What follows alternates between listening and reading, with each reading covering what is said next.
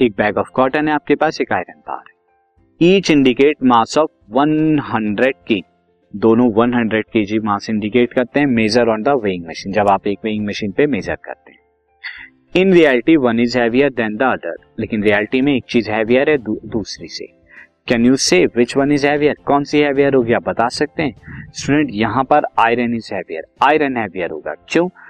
Because heaviness of an object determined by its density उसकी density से determine किया जाता है of the object as iron has far more density as compared to the cotton और cotton से बहुत ज़्यादा डेंसिटी थी आयरन की.